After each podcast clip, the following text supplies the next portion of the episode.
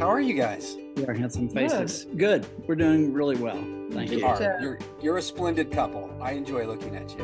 And we are really enjoying a lot the having the interns in. This is a treat. The fellows. The fellows. Yeah. Well, it's, I mean, it's kind of like an internship on steroids. Right. This last time the group came, there was what, 14, 15? 12-ish. No, I think it was more. There was at least 16 with us, counting us. This group was very interested, and there was a lot of they wanted to have us talk about the Middle East, right? Because And Alan had said that. Alan had told us that he'd like for us to explain a little bit to them, but they were very interested, very open. Yeah, they got up. Or Kay got out maps, but they were very interested and very mature about what we were talking about. This is for the fellows, and so they all do stuff together. I think there's some pretty great community that's just kind of organic among them, and then some of the younger adult staff. Yeah, we got into interesting discussion, and one of the guys was very interested in talking a little bit about it and kind of feeling the rest of them out about how they felt about it. But in their community maybe the few days before they came here to us, there was a shooting not far from them, a couple of blocks.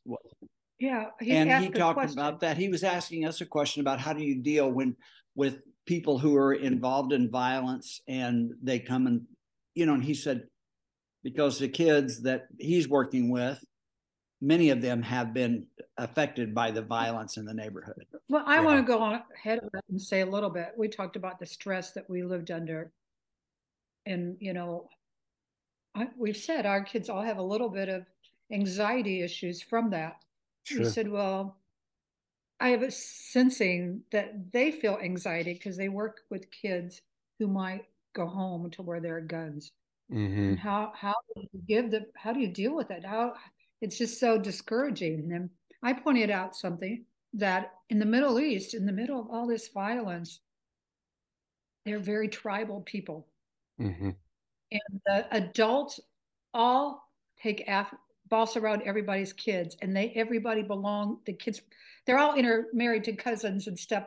So they're still part of a family system that they don't want to bring shame. And I think the family units are so broken down with the kids that they work with that the kids don't often feel so safe and cared for, and that's troubling to them because they've never been around that. I said your job is to give them a little bit of light and sense of love and safety for the hours you have them. Right. Yeah, I sense that there is a little anxiety in them because that was like a new world to them.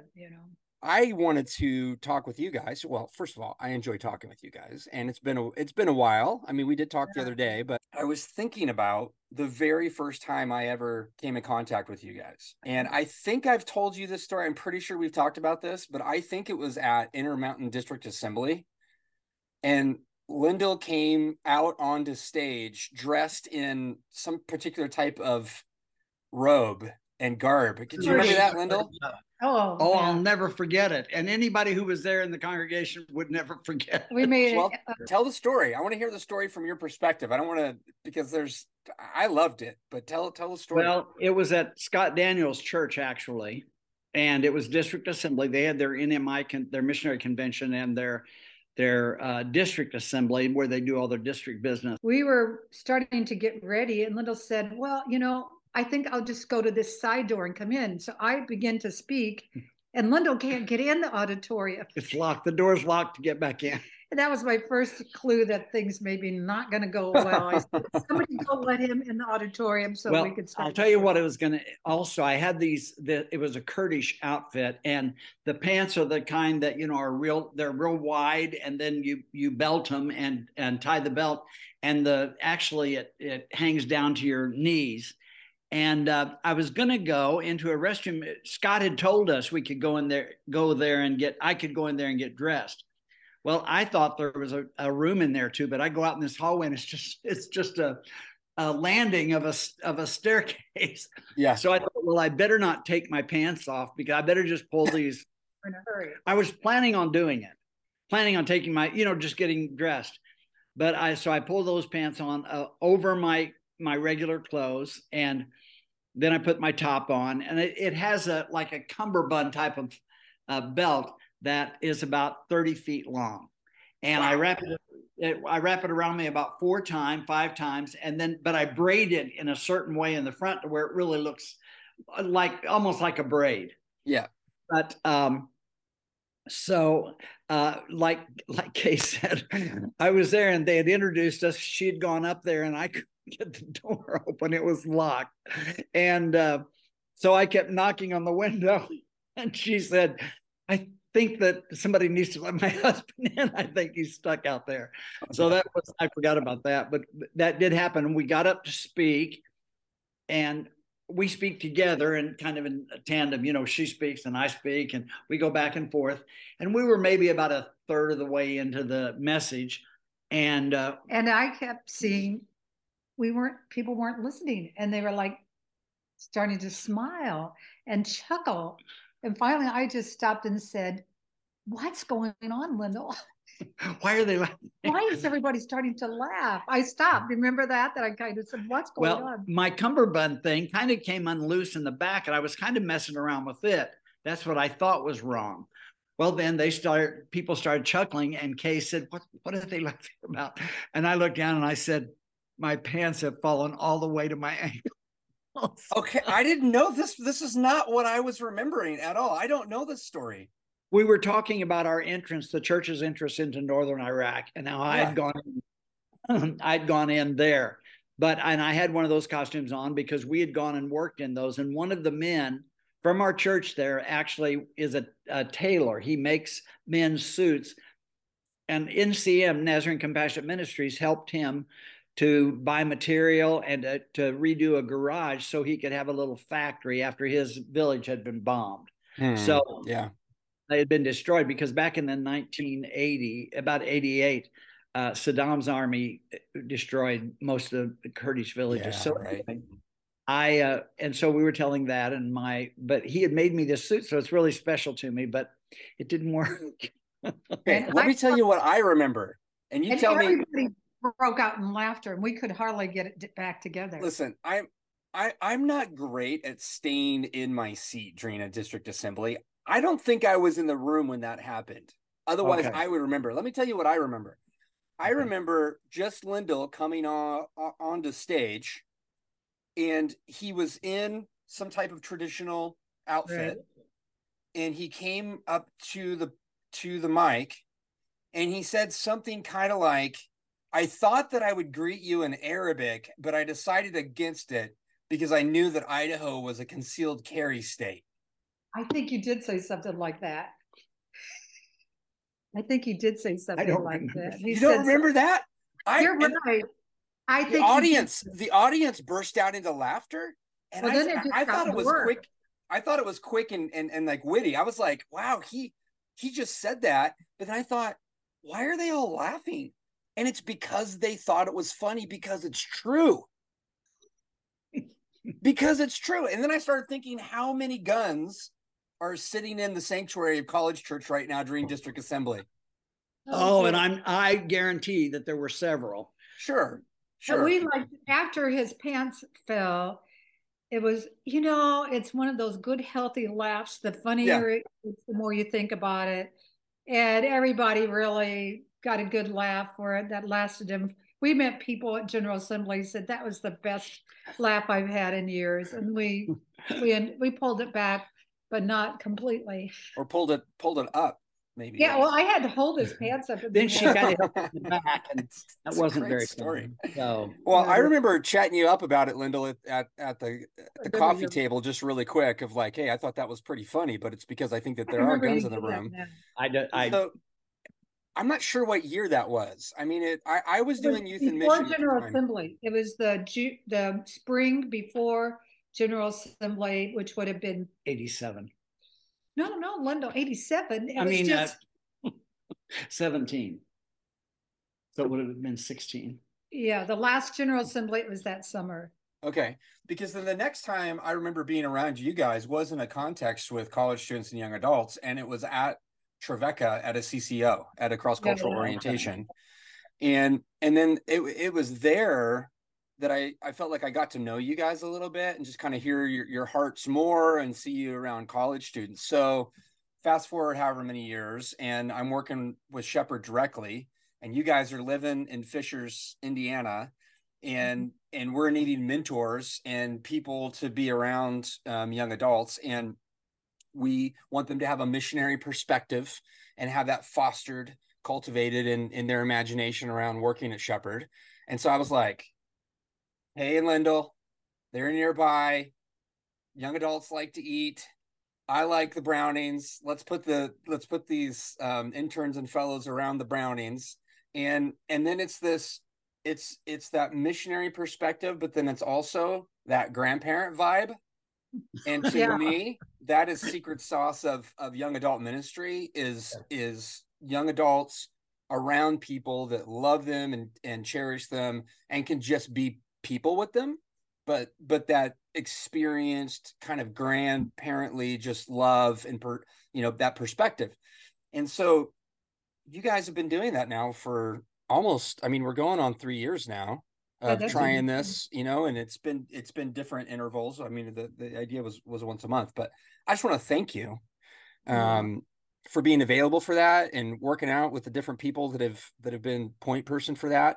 Well, for us, that's really been, and I think it's been, both of us would say this, when they first come in and we don't know them or they don't know us, it's a little bit of, we've got to do a little bit of an icebreaker. And that's usually just in conversation, just talking to them, asking them.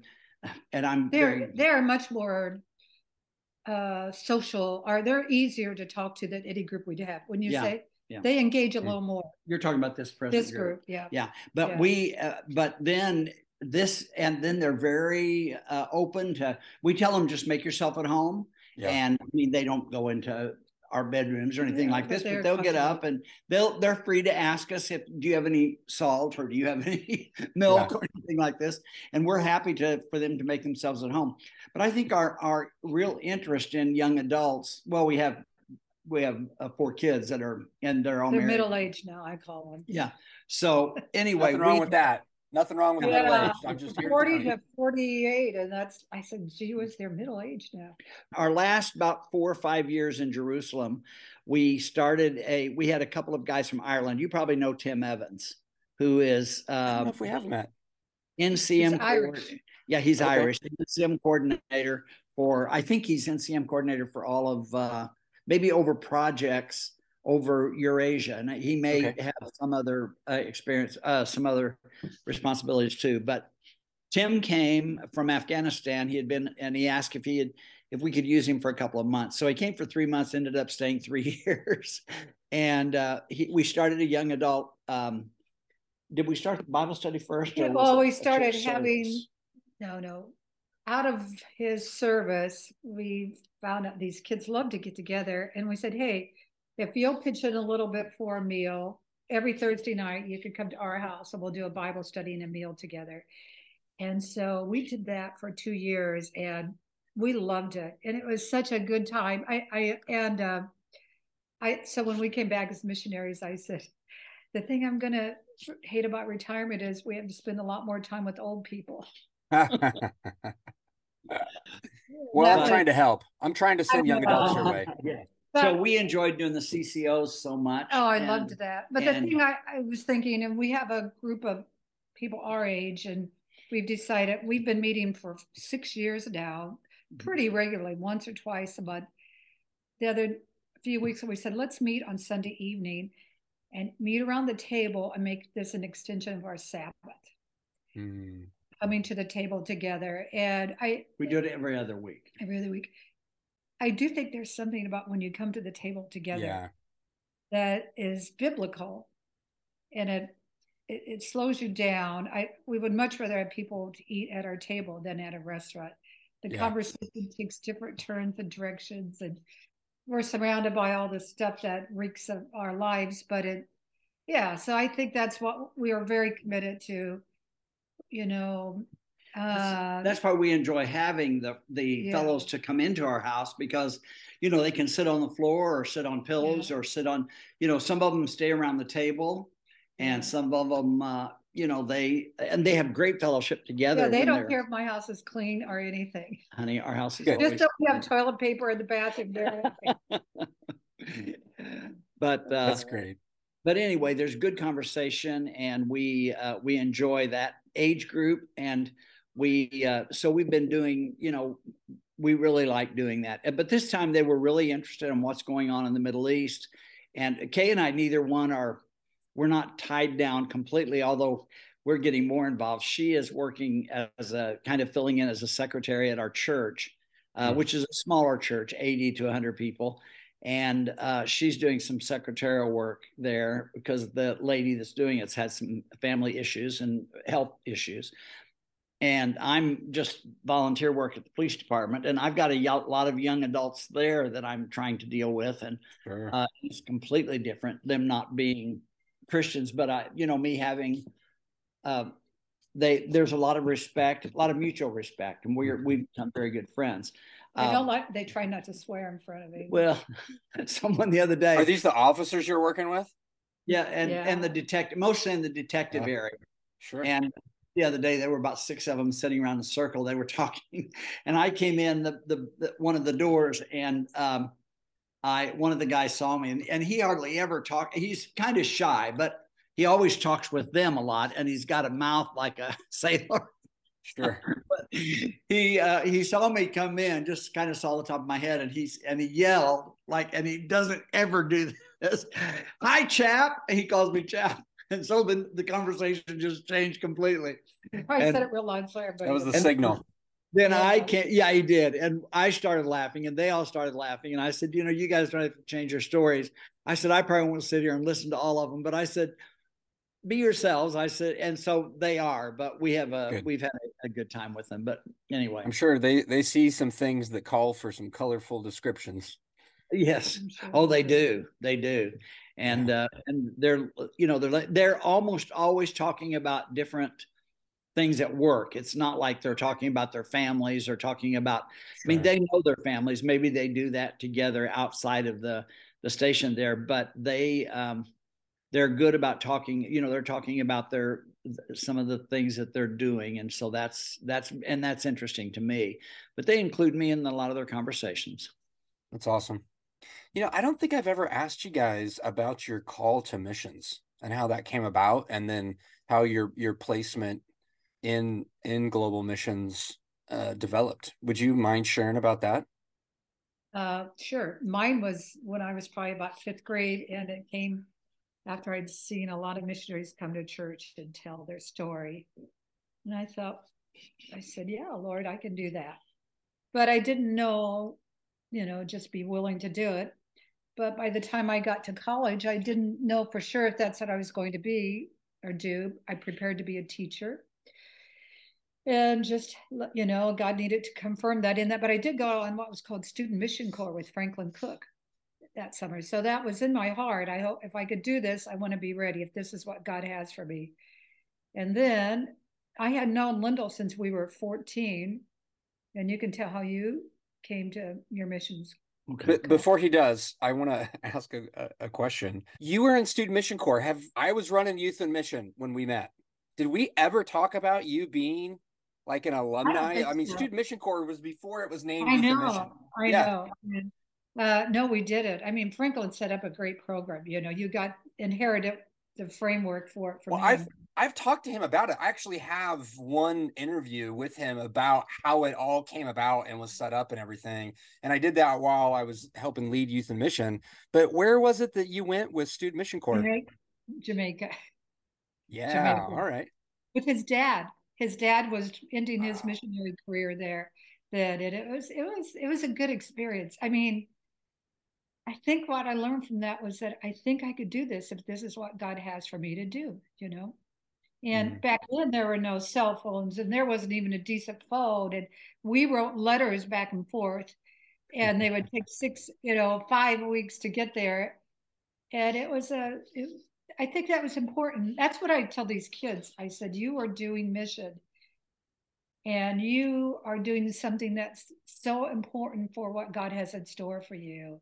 Yeah. And we all the time are trying to affirm their sacrifice that they're making and their ability to adjust, because I think this is the Student Mission Corps of the 70s, is this experience at Shepherd's. Don't you think it is?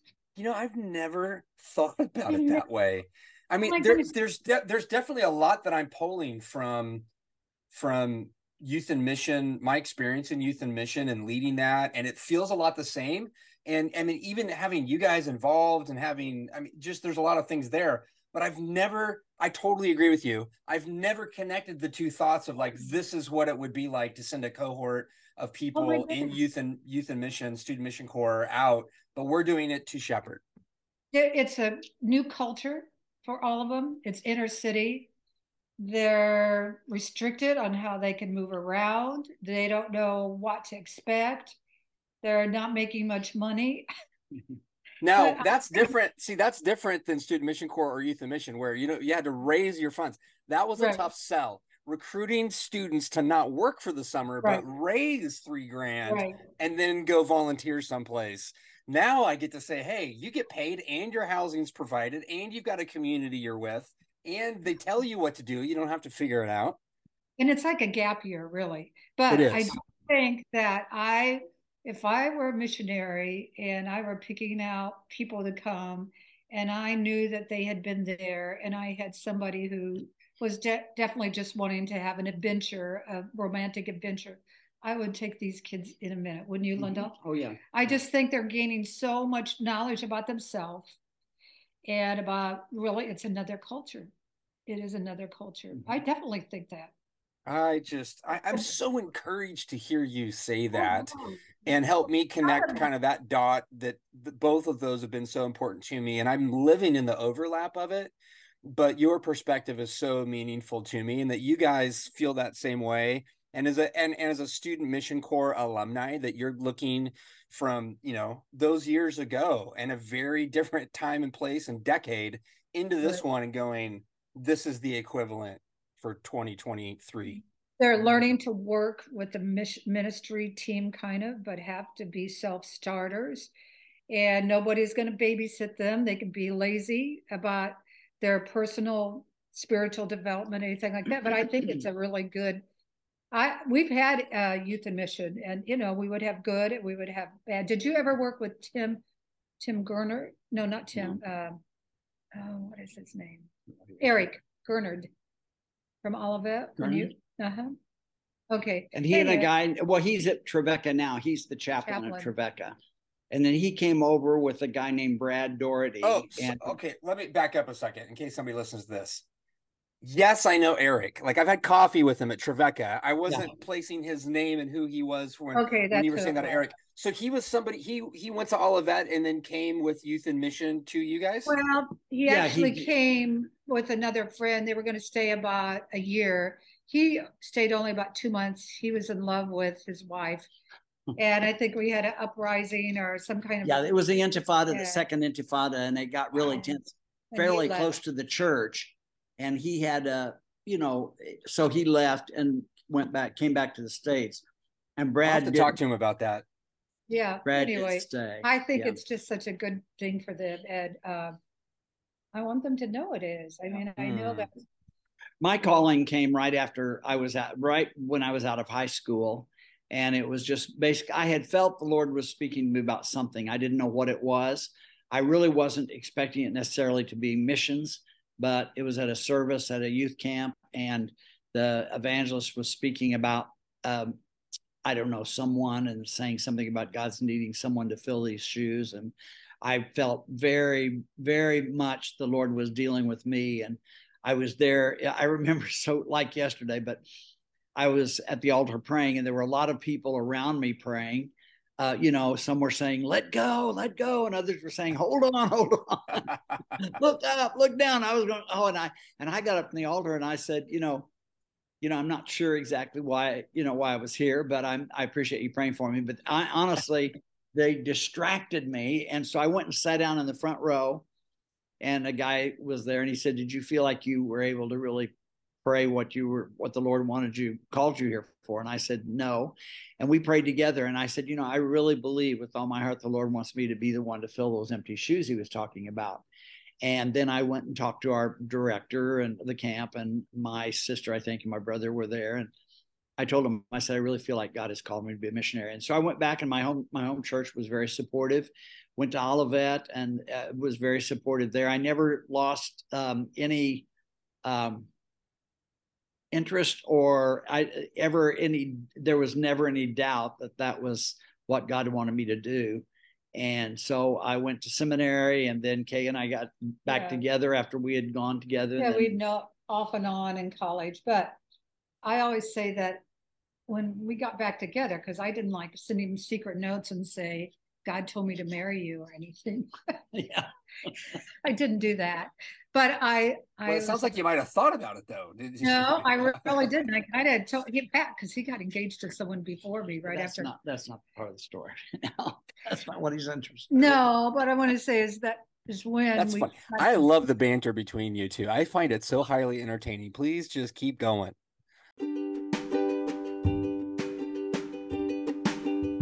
I knew that was what that call had come for that reason. And I have always said, I think there are a lot of places in the world where somebody has a really strong call and some say, well, I just said, God, I'll go where you want me. But I think our Middle East experience, I needed to know I was called. Yeah. Because I don't think I could have stayed if I just said, well, I'm here because you're here. I think it's okay. I needed to know that we needed to be in that place.